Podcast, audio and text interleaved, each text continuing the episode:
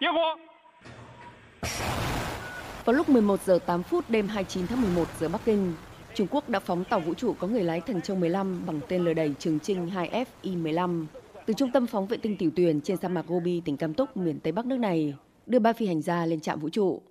Cơ quan vũ trụ có người lái Trung Quốc tuyên bố, vụ phóng đã thành công tốt đẹp sau khi tàu Thần Châu 15 tách khỏi tên lửa và đi vào quỹ đạo định sẵn sau khoảng 10 phút phóng lên. Đánh dấu việc nước này đã hoàn thành toàn bộ 12 nhiệm vụ phóng trong giai đoạn xác minh công nghệ và xây dựng trạm vũ trụ.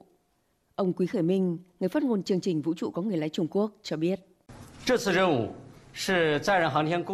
Đây là sứ mệnh phóng thứ 6 của chương trình vũ trụ có người lái Trung Quốc trong năm nay và cũng là sứ mệnh cuối cùng trong giai đoạn xây dựng trạm vũ trụ. Phi hành đoàn sẽ làm việc và sinh sống trên quỹ đạo 6 tháng. Mục đích chính của sứ mệnh lần này là xác minh khả năng hỗ trợ luân chuyển giữa các phi hành đoàn của trạm vũ trụ với lần đầu tiên thực hiện việc thay thai tốt phi hành gia ngay trên quỹ đạo.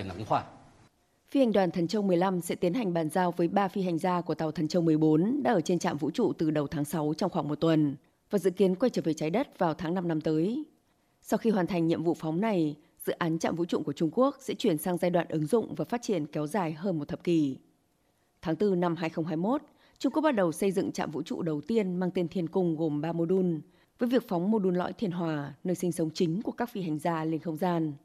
Cuối tháng 7 và tháng 10 năm nay, nước này tiếp tục phóng hai mô đun phòng thí nghiệm có tên Vấn Thiên và Mộng Thiên, nơi các thí nghiệm khoa học sẽ được thực hiện. Việc hoàn thành trạm vũ trụ được thiết kế có tuổi thọ ít nhất 10 năm sẽ là một cột mốc quan trọng trong chương trình không gian của Trung Quốc.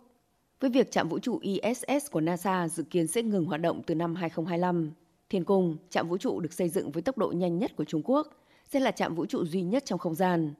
Việc hoàn thành xây dựng trạm vũ trụ này sẽ giúp mở ra một kỷ nguyên mới trong nghiên cứu và ứng dụng khoa học vũ trụ ở Trung Quốc.